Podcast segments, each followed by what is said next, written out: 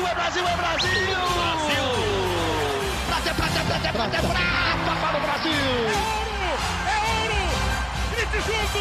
Medalha de ouro para o Brasil nos Jogos Olímpicos! Rumo ao pódio! Saudações olímpicas e pan-americanas! Este é o Rumo ao Pódio, podcast de esportes olímpicos da Globo. Eu sou Marcel Merguizo, estou a caminho de Santiago, no Chile, hoje, uma terça-feira, dia 17 de outubro de 2023, quando faltam apenas 3 dias para a abertura dos Jogos Pan-Americanos do Chile. Faltam também 283 dias para o início dos Jogos Olímpicos de Paris. Mas hoje a gente dedica esse espaço aqui nobre dos podcasts mundiais para falar de Jogos Pan-Americanos. E quem está comigo, novamente, é o maior especialista que eu conheço em Jogos Pan-Americanos, Guilherme Costa. Tudo bom, Gui? Fala, Marcel. Bom dia, boa tarde, boa noite para todo mundo ligado no Rumo ao Pódio. Chegou o momento dos Jogos Pan-Americanos. Para muita gente, o evento mais importante da temporada, né? Para muitos atletas. Para outros, vai ser uma... praticamente cumprir tabelas, já estão descansando, mas vão ter que participar do evento, vão buscar medalhas, mas para muita gente é a única ou a última chance de vaga olímpica. Então, uma delegação aí com mais de 600 atletas para o Brasil, todo mundo com algum objetivo importante aí nesse fim de ano.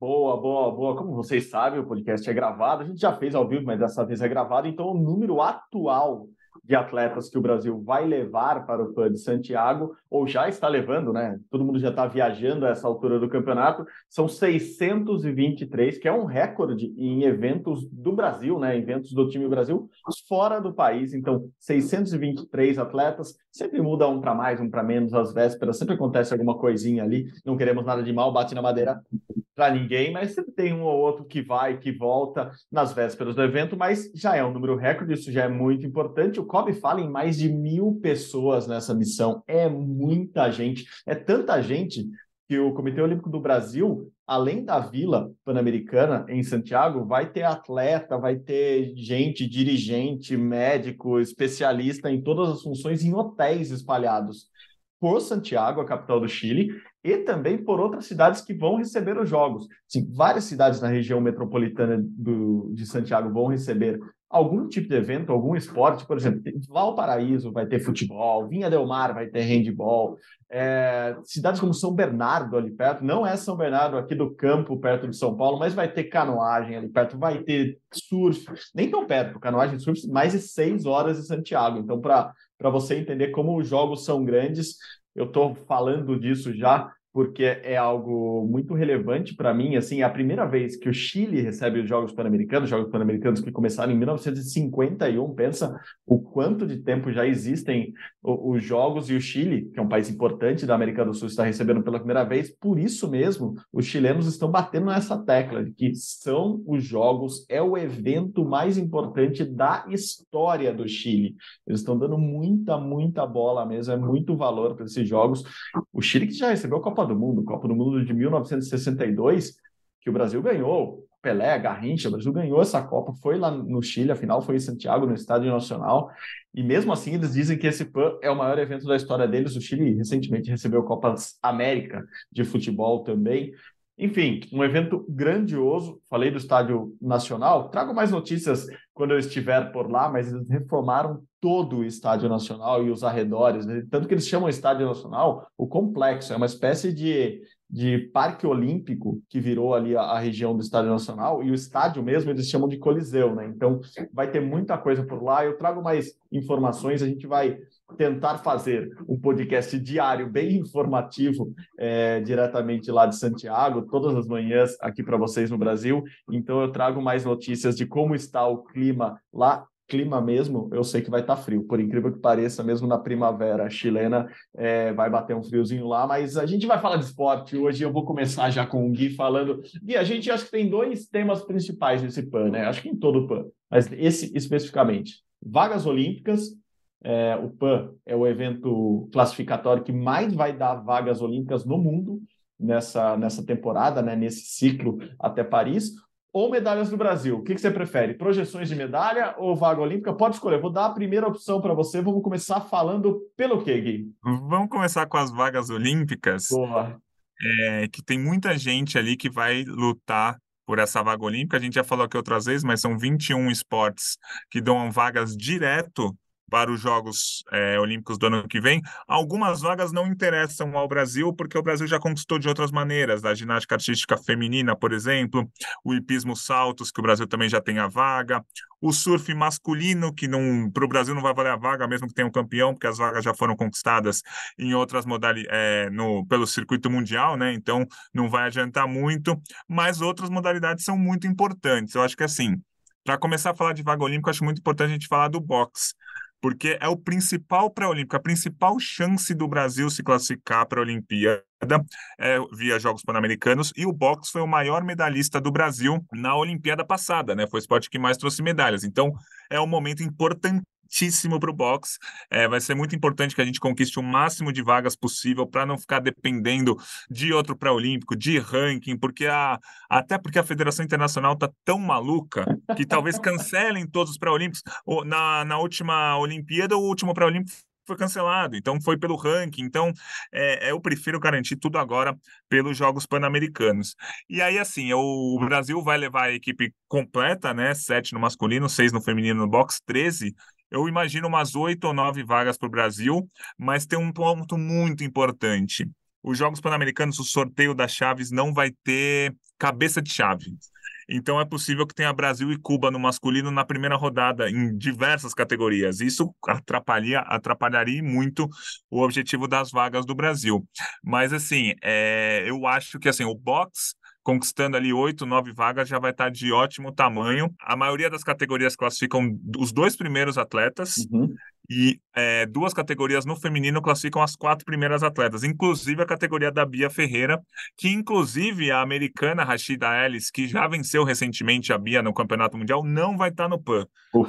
Vai ser uma outra americana titular, então o título da Bia está mais encaminhado ainda, a vaga olímpica dela está mais encaminhada, mas claro, ela precisa entrar no ringue e disputar. O boxe masculino do Brasil vai ter muita dificuldade com os cubanos, claro, mas tem americano bom, dominicano, porto-riquenho. O boxe feminino do Brasil vai ter dificuldade principalmente com americanas e canadenses, mas cada categoria tem uma atleta mais chatinha de algum país, uma atleta do Panamá aqui, uma atleta de Porto Rico ali, enfim. Vamos acompanhar esses jogos, o boxe, principalmente dos Jogos Pan-Americanos, e o boxe começa até antes, né? As primeiras lutas de boxe são antes da cerimônia de abertura. Exatamente. Olhando o número geral, o boxe dá 30 vagas, é bastante gente, 30 vagas diretas para os Jogos Olímpicos de Paris no ano que vem, como você disse, as 13 categorias dão vaga. No total, a soma total de vagas são 244 vagas, por isso que o próprio PAN de Santiago está reforçando isso, que eles são o evento esportivo no mundo que mais dão vaga. E como você falou, a boa notícia para a Bia é que ela precisa chegar na semifinal, né? É isso, basicamente em todas as categorias basta você chegar na final, e na categoria da Bia, nesse caso, ela precisa chegar apenas na semifinal, que ela já garante a vaga direta dela. Eu vou dar uma passada muito rápida aqui por alguns esportes que dão vaga, Gui. Como você falou, são 21 esportes que dão vagas diretas, né? Ou modalidades, disciplinas que dão vagas diretas. Outras 12 são aquelas que valem índice ou valem algum tipo de pontuação, né? Acho que os casos clássicos que é mais fácil entender: natação, atletismo. Se você fizer o índice nos Jogos Pan-Americanos, você já se classifica. O índice já vale para a Olimpíada. Então, você não se classifica diretamente. Você já tem o índice para a Olimpíada, é isso. Em outros esportes, é isso. Por exemplo, o handball, outro clássico dos Jogos Pan-Americanos. Se você for campeão, a seleção já está diretamente classificada para os Jogos. E para lembrar alguns aqui, falamos do boxe, o breaking, que é um estreante em Jogos Olímpicos, por exemplo, dá essas 2 primeiras vagas para o campeão no feminino, campeão masculino no PAN. Escalada esportiva também, 4 vagas, todas para os campeões masculino e feminino do PAN. Você falou, o hipismo o Brasil já tem, mas vale muita vaga, por isso mesmo muitas seleções mandam direta. Você falou da ginástica artística, é um caso que a gente até comentou no último podcast. O Brasil já tem essa vaga, né, no feminino, mas na masculina, se um dos brasileiros for o campeão no individual geral, ele se garante na Olimpíada, mas essa vaga ainda pode ser sobreposta pelas Copas do Mundo do ano que vem, né, Gui? É isso. É, exatamente. Então, por exemplo, vamos supor que um atleta do individual geral pegue essa vaga para o Brasil. O Brasil vai ter uma vaga garantida, mas a questão é que se algum outro atleta brasileiro conseguir um bom resultado nas Copas do Mundo do ano que vem, essa vaga do PAN não vai mais valer, porque o limite máximo de um atleta de um país para levar atletas no individual, na ginástica, é 3. O Brasil já tem 2 vagas garantidas, e se alguém garantir pela Copa do Mundo, a vaga do PAN para o Brasil não vai valer, aí vai cair, vai para outro país das Américas essa vaga do PAN.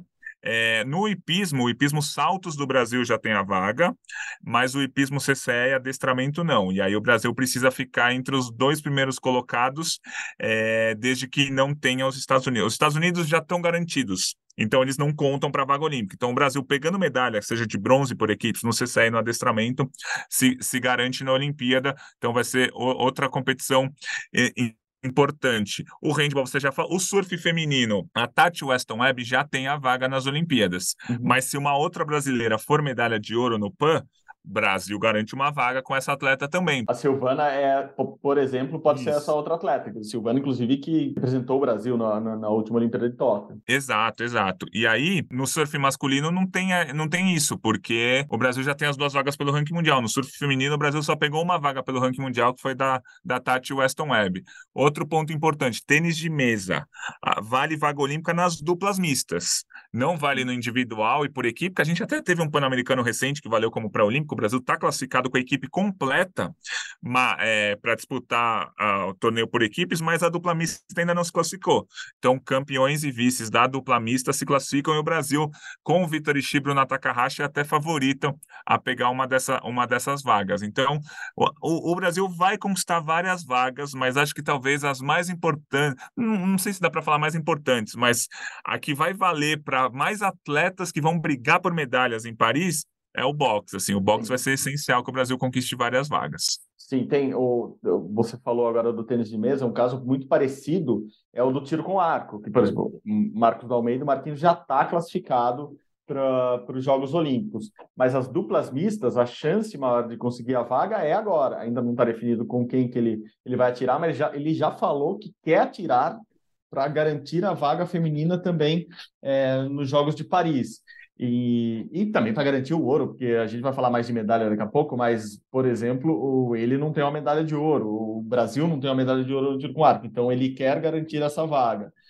Outros esportes como saltos ornamentais, que o Brasil já tem a Ingrid e o Isaac classificados. Não vale para eles a vaga, mas para os outros brasileiros que estão na disputa, a vaga está em aberto, então eles podem conquistar no PAN, apesar de ser muito difícil. Os saltos no... Ok, tem a China, mas os saltos nas Américas são muito relevantes, né? Desde o México, Canadá, enfim. Então tem vagas muito difíceis para o Brasil e tem vagas que é basicamente agora ou nunca, né, Gui? Assim, eu falei do handball, mas posso usar outro exemplo, por exemplo, sei lá, o tênis. O tênis do Brasil vai conseguir vagas pelo ranking, provavelmente ali nas duplas, mas, por exemplo, a vaga individual masculina do tênis. Thiago Monteiro, que está numa fase boa agora e vai jogar o PAN, se ele ganhar o PAN, como o João ganhou em 2019, ele já está classificado para a Olimpíada, só precisa se manter entre os, se eu não me engano, 400 do ranking, acho que até mudou isso agora, o que é totalmente possível para um cara que hoje está ali perto do 100. Então, tem vagas que são quase que chance única para o atleta, como essa do tênis, vagas que são muito difíceis de conseguir depois, por exemplo, a do handball, que se não ganhar agora, vai disputar um pré-olímpico europeu com europeus muito, muito mais fortes, e vagas que são essas que vão se abrindo, né? Por exemplo, as duplas mistas do tênis, a dupla mista do tênis de mesa, do tiro com arco. Então, é muita vaga legal de garantir agora, e acho que isso que dá a grande graça para o PAN, né, Gui? E tem uma outra vaga muito importante que é da vela, né? Todas as classes da vela valem vaga na Olimpíada, mas especificamente a classe da 49er feminina, que o Brasil tem as atuais bicampeãs olímpicas, a Martina e a Caena, vai valer vaga. Elas não conseguiram vaga pelo Mundial, né? Foi uma surpresa negativa muito grande. Agora, no PAN, elas precisam ser a melhor embarcação sul-americana Elas podem até ficar com bronze, ouro e prata para, sei lá, Estados Unidos e Canadá, mas que sejam a melhor embarcação sul-americana, que é aí ali ganhar de Peru e Argentina. A Argentina tem uma dupla razoável não, uma dupla boa, né? Muito boa. E pode atrapalhar. O PAN de 2015, por exemplo, a Martina e a Caína ficaram com a prata e a dupla argentina foi ouro, mas ali eram questões... O vento ali, na verdade, não tinha vento em Toronto, as regatas aconteciam praticamente sem vento, e as argentinas, por serem mais pesadas que as brasileiras, levaram vantagem. Mas enfim, acho que a vaga da vela também é muito importante a gente ficar de olho na Martina e Caína, todas as classes, mas ficar de olho especificamente na Martina e na Caína. Aí, por exemplo, o hóquei na grama, o polo aquático, o Brasil não vai brigar pela vaga olímpica, convenhamos, né? Só o campeão que vai. O polo aquático masculino e feminino do Brasil tá um pouco abaixo, né, de Estados Unidos e Canadá. Se vier 2 bronzes para o Brasil no polo aquático já tá ótimo, mas aí é sem vaga olímpica.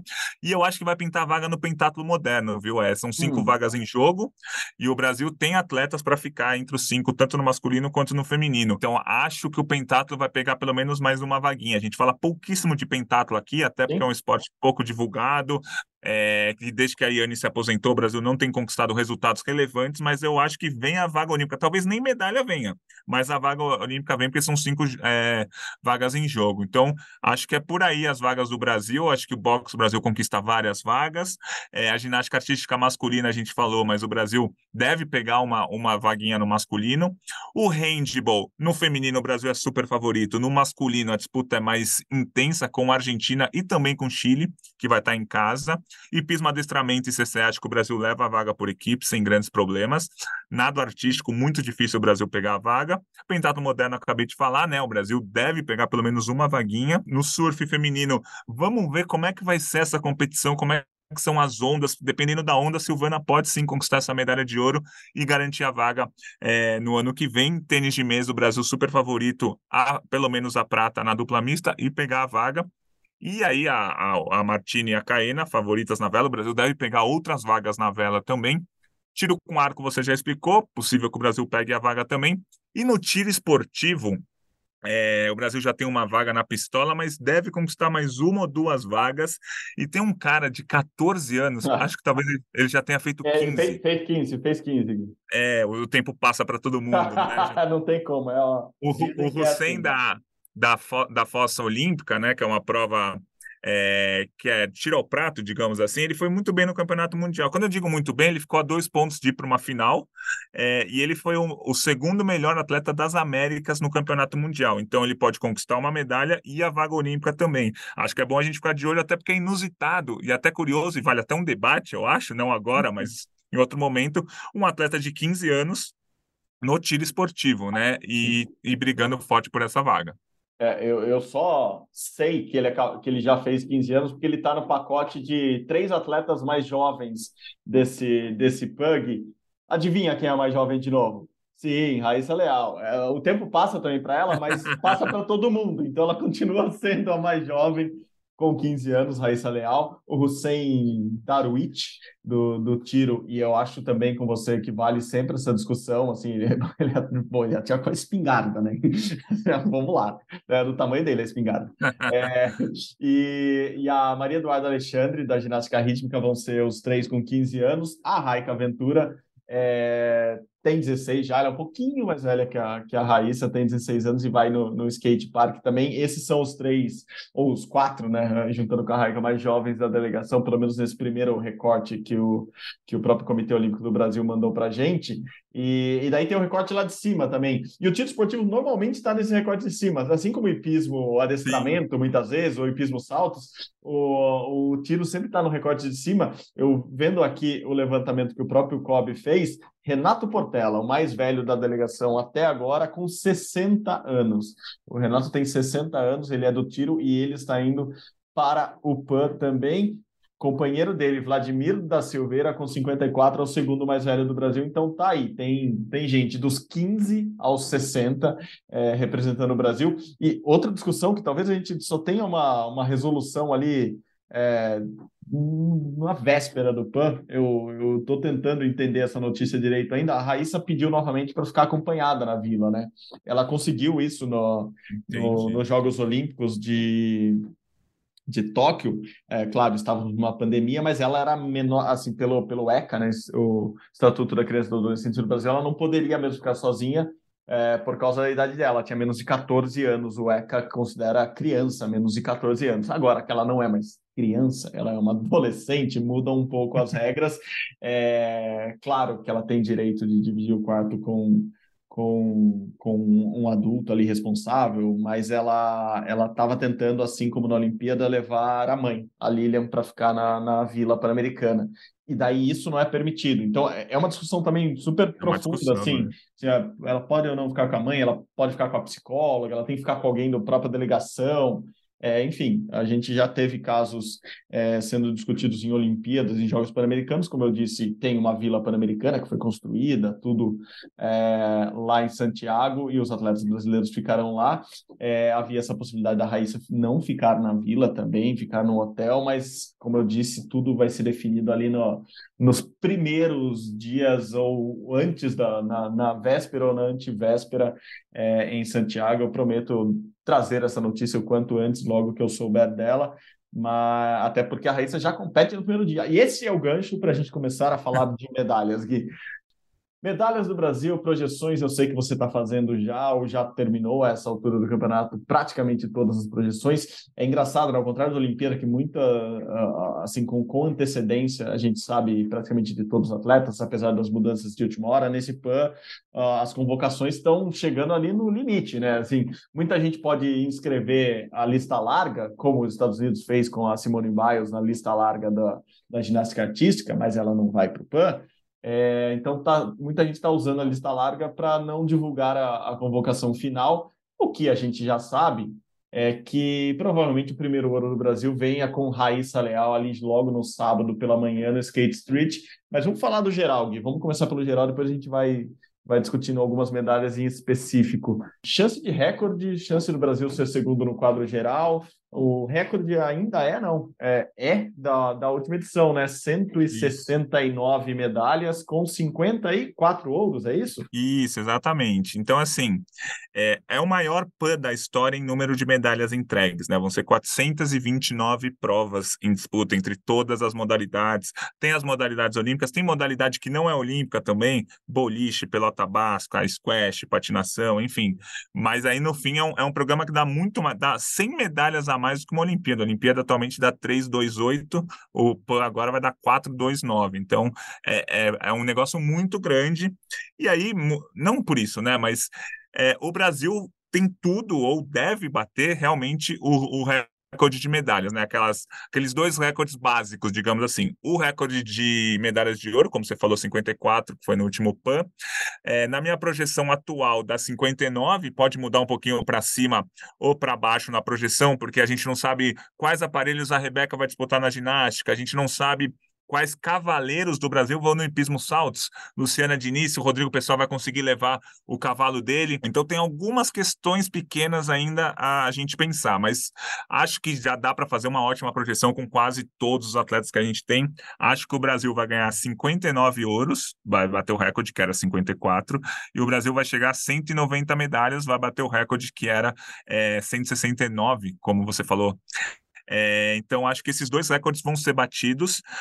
Dá para chegar a 200 medalhas, não é o provável, mas é possível, porque dentro da projeção tem um monte de gente que tem chance real de medalha que não entrou na minha projeção de medalhas, porque tem chance, mas não é favorito. Então, acho que dá para chegar a 200, mas a projeção é de 190 e 59 ouros. Mais difícil do que bater o recorde de medalhas, eu acho que vai ser bater o Canadá. O Canadá está vindo para esse PAN mais forte do que veio para os últimos PANs. Na verdade, em 2015 o Canadá foi forte porque sediou o evento, mas em 2019 o Canadá veio com uma equipe bem fraca, perto do que eles conseguiriam, mas assim, o Canadá está com time A em muitas modalidades. 80% das modalidades o Canadá levou o time principal. Nas últimas edições era entre 50% e 60%. Então o Canadá vai dar um ganho grande no quadro de medalhas. A questão aí é que o Canadá não vai levar o time A no atletismo. Se levasse o time A no atletismo, na minha projeção, até o Canadá ficaria na frente do Brasil. Mas o Canadá optou por levar um time B, C, algumas provas nem atleta do Canadá no atletismo. Então, acho que, assim, na minha projeção, o Canadá vai ganhar só 4 ouros no atletismo. Então, vai cair bastante e não vai conseguir alcançar o Brasil. Acho que o Canadá fica uns 4 ou 5 ouros atrás do Brasil. Mas o Canadá vai com time A na canoagem, coisa que não fazia nas últimas edições. Vai com time A na ginástica.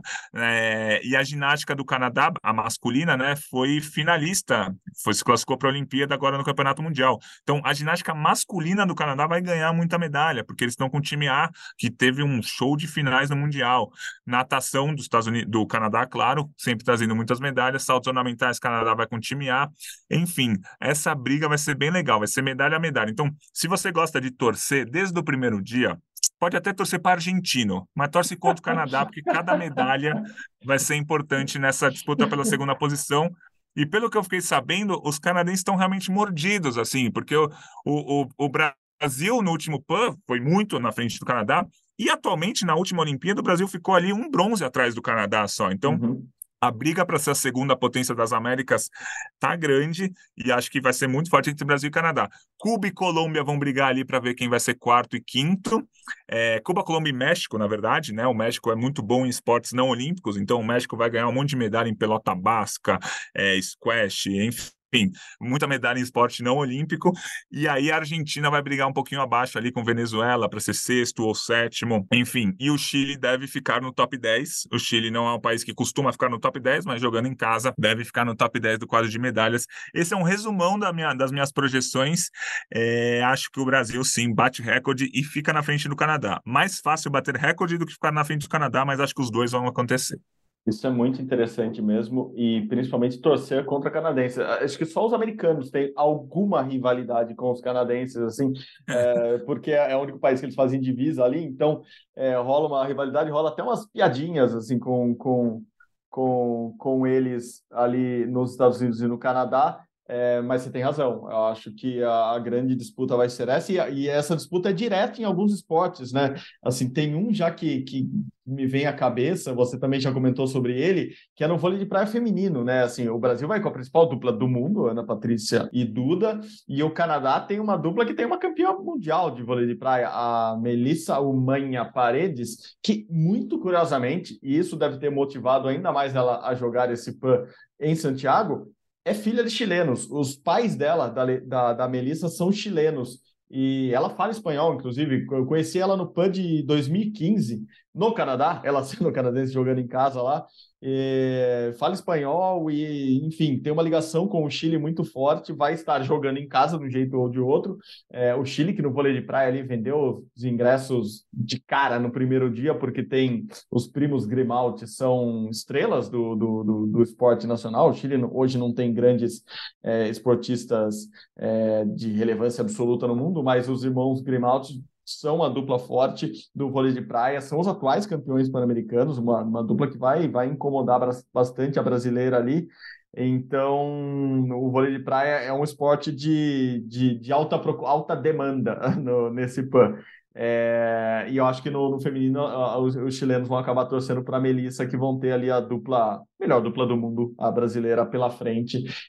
Mas tem outras boas disputas entre Brasil e Canadá, né, Gui? A canoagem em velocidade, que é uma grande incógnita por conta do ano que o Isaquias teve, mas o principal rival dele é um canadense, e os canadenses vão com time A na canoagem em velocidade, tanto no C1, no C2, nas provas femininas, enfim. Acho que o Canadá vai ganhar uns 7 ou 8 ouros na canoagem em velocidade, vai ser uma boa balança. Então, se o Isaquias ganhar do canadense, é aquele jogo de 6 pontos, né, que a gente fala no futebol. Se o Canadá ganhar do Isaquias, o Canadá fica com ouro e o Brasil com 1 a menos. Se o Isaquias ganhar, então vale 2 ouros, digamos assim, cada uma dessas disputas. Então vai ser bem legal acompanhar.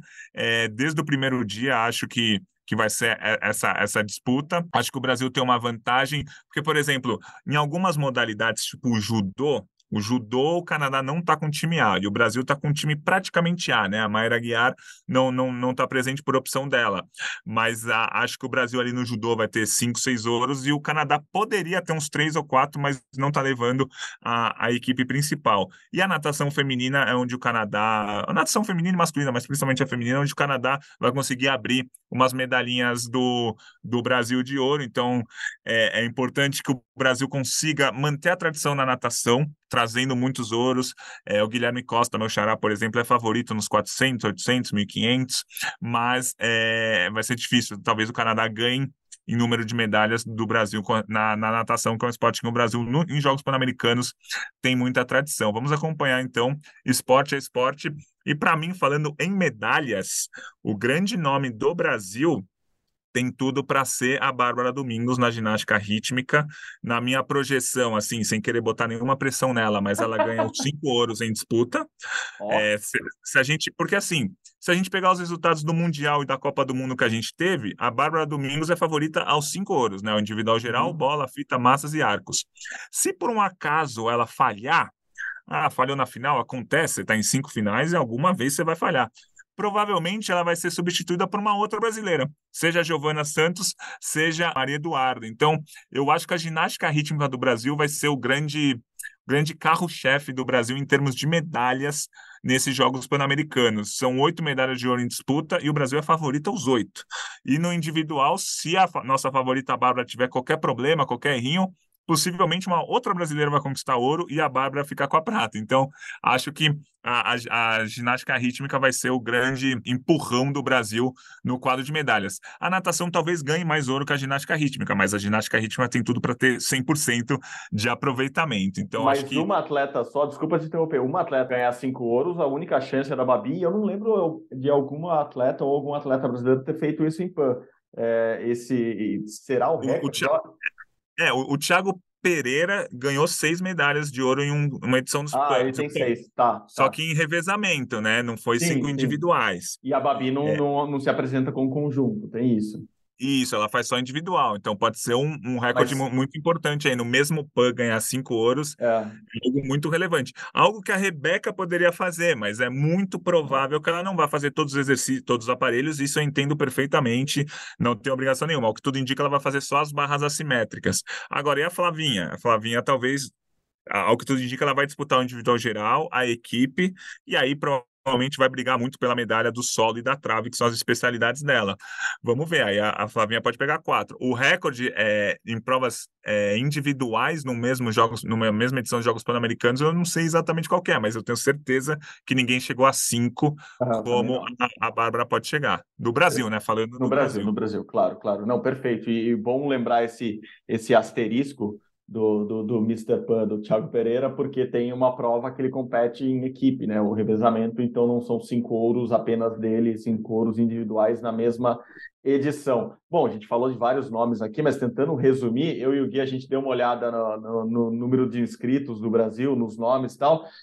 Acho que fechamos em 19 medalhistas, se a gente não perdeu ninguém. O problema de ganhar muita medalha é isso, agora tem um monte de medalhista de um monte de esporte, daí a gente fica fazendo conta e vê se ninguém deixou passar nenhuma. 19 medalhistas olímpicos do Brasil neste PAN. A gente falou de destaques aqui, como a Rebeca Andrade, que talvez só compita, a própria Daiane trouxe isso no último podcast, talvez só compita nas barras assimétricas, talvez ajude ali o Brasil no primeiro dia por equipes, mas não faça todas as provas. Então, ela, medalhista olímpico. Teremos a Bia Ferreira, do boxe, medalhista olímpica também, vai buscar a vaga na Olimpíada de Paris lá. Ana Marcela Cunha, nas águas abertas, é a atual campeã pan-americana, vai buscar o bi, mas a prova dela não vale vaga na Olimpíada do ano que vem, ela ainda vai em busca na vaga dela. Isaquias Queiroz na canoagem, Fernando Scheffer na natação, Rafaela Silva no judô, tem também o Rafael Silva no judô e o Daniel Carguinin, 3 medalhistas ali no judô. Arthur Nori vai estar na ginástica. Acho que são Luiz Stefani e Laura Pigossi, dupla medalhista de bronze na Olimpíada de Tóquio, vai estar lá no PAN também. Pena que não vale vaga direta para elas nos Jogos Olímpicos do ano que vem, mas enfim, a gente imagina que com certeza a Luísa estará nas Olimpíadas de Paris fazendo uma dupla com alguém ali. A gente torce para que seja com a Bia, porque a gente quer ver essa dupla faz tempo. A Bia Haddad não vai para o PAN, mas está aí brilhando. Acho que é isso dos destaques do Brasil, que a gente pode, meio que para fechar também aqui esse primeiro podcast pan-americano, Gui. É por aí, né? Acho que os brasileiros podem olhar nessa turminha aí, que aí estão as principais estrelas nossas, né? E eu acho que também vale a gente falar dos tabus ou dos jejuns que podem ser quebrados nesse PAN. Por exemplo, o Brasil jamais ganhou um ouro no tiro com arco, em qualquer modalidade do tiro com arco. E o Marcus D'Almeida, claro, é favorito. Mas a gente lembra que, pensando no Campeonato Mundial desse ano, o Marcus D'Almeida foi bronze. Um canadense foi prata no Mundial, o Eric Peters. E esse canadense está nos Jogos Pan-Americanos, então não vai ser fácil esse ouro do Marcus D'Almeida. E ainda no tiro com arco tem o Brad Ellison, que já foi campeão mundial também, um americano que também está no PAN, então vai ser uma competição boa no tiro com arco, mas se o Marcus D'Almeida conseguir a medalha de ouro, vai ser o primeiro ouro da história do Brasil na modalidade. Na esgrima, o Brasil não só tem um ouro na história, no PAN de 67, ou seja, faz muito tempo, e a Nathalie Moyhausen é muito favorita à medalha de ouro pelo seguinte: as americanas não vão ao PAN na espada feminina. E aí você vai perguntar, pô, eles não estão dando valor ao PAN? Não, a real é que no classificatório para o PAN, que rolou o ano passado, os Estados Unidos ganhou a medalha de ouro e tal, mas uma das americanas foi pega no doping. Então, toda a equipe de espada feminina dos Estados Unidos não vai estar no PAN, porque, por conta desse resultado de doping, eles foram desclassificados do PAN, que era a única seletiva para o PAN desse ano. Então, a Nathalie, que provavelmente já seria favorita com as americanas na disputa, ela vira super favorita sem as americanas na disputa. Então, outra modalidade que o Brasil pode quebrar um jejum aí. E tem o remo, que o Lucas Verthein, o Brasil não conquista um ouro no remo desde 87, e o Lucas Verthein é o favorito no esquife simples. Se a gente pegar o Campeonato Mundial, ele ficou em 14º, mas ele foi o melhor atleta das Américas, então ele é um dos favoritos, se não o favorito à medalha de ouro, para poder quebrar esse tabu também. Então esse jejum, né? Tabu geralmente é quando nunca aconteceu, como no tiro com arco. Jejum é quando aconteceu há muito tempo e pode acontecer de novo, como na esgrima e no remo. Então acho que é legal ficar de olho nessas três modalidades também. Boa, que boa. Muito bem lembrado mesmo desses feitos inéditos. Muitos deles no esporte feminino, né? Muitos deles para mulheres, né? Você lembrou aí a Nathalie com a maior chance de ganhar uma medalha na esgrima, e daí na esgrima para as mulheres seria inédito. A gente falou aqui da ginástica rítmica também, o conjunto, né, brasileiro, nunca foi campeão, também ganhar agora é um título inédito, conjunto, tênis de mesa feminino, chance de ganhar também, mais uma medalha inédita, são vários feitos inéditos ali para as mulheres, e no atual momento que a gente está cada vez mais falando disso, nas vésperas de uma Olimpíada que vai ter equidade de gênero pela primeira vez na história. É muito bom ver o crescimento do esporte feminino como um todo e o Brasil se destacando nesse crescimento, o que é mais legal ainda. Inclusive, você tinha comentado já comigo, né, a chance de medalhas das brasileiras, né, dominarem ou terem mais medalhas que os homens nesse PAN não vou dizer que é claro, mas é muito possível, né? Assim, é uma chance muito grande de as mulheres do Brasil terem mais medalhas que os homens, o que também a gente não deixa de projetar de alguma maneira ou outra para os Jogos Olímpicos de Paris no ano que vem, né, Gui? Os homens ainda conquistam mais medalhas são nos dois principais esportes, digamos assim, com atletismo e natação. Mas na conta geral, as mulheres devem ter mais medalhas, sim, do que os homens aqui no Brasil, que seria um resultado inédito. Na história dos PAN, sempre homens tiveram mais medalhas que as mulheres, então vai ser interessante aí ver isso acontecendo, isso no PAN, né? A gente fala há muito tempo que pode acontecer na Olimpíada, mas no PAN é bem provável que isso aconteça também.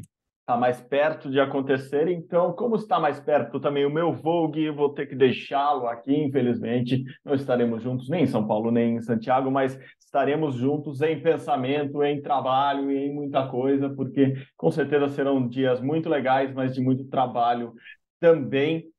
Boa sorte para a gente nesse voo, boa sorte para o Brasil lá no PAN, boa sorte para você também, que eu sei que arrebentará na cobertura aqui do Brasil. A gente vai se falando, a gente já se fala diariamente, agora vai se falar que, como que eu digo a cada hora, parece aquele sorteio de não vou fazer a propaganda aqui, mas de hora em hora vai ter a gente se falando por algum motivo. Então, Gui, a gente vai conversando e podcast todo dia, vamos ver se vai rolar, vamos ver se o frio de Santiago não me congela, vai ser mais um PAN de inverno, né? No último PAN em Lima estava um baita frio, Santiago prometendo frio também, mas vamos esquentar as coisas para tudo dar certo. Obrigado de novo por esse podcast, que a gente se fala de novo daqui a pouquinho, e em breve nas ondas. A gente ainda não definiu como chama as ondas do rádio do podcast, né? Aí mandem sugestões pra gente, por favor. Valeu, Gui, obrigado, hein? Valeu, Marcel, sempre um prazer. Um abraço aí pra todo mundo e que venham os Jogos Pan-Americanos. Boa, boa. Depois, ó, no próximo episódio eu já chego cantando aqui, porque vamos ter música rolando lá, tem cerimônia de abertura, vai ser muito legal, como sempre. Adoramos os Jogos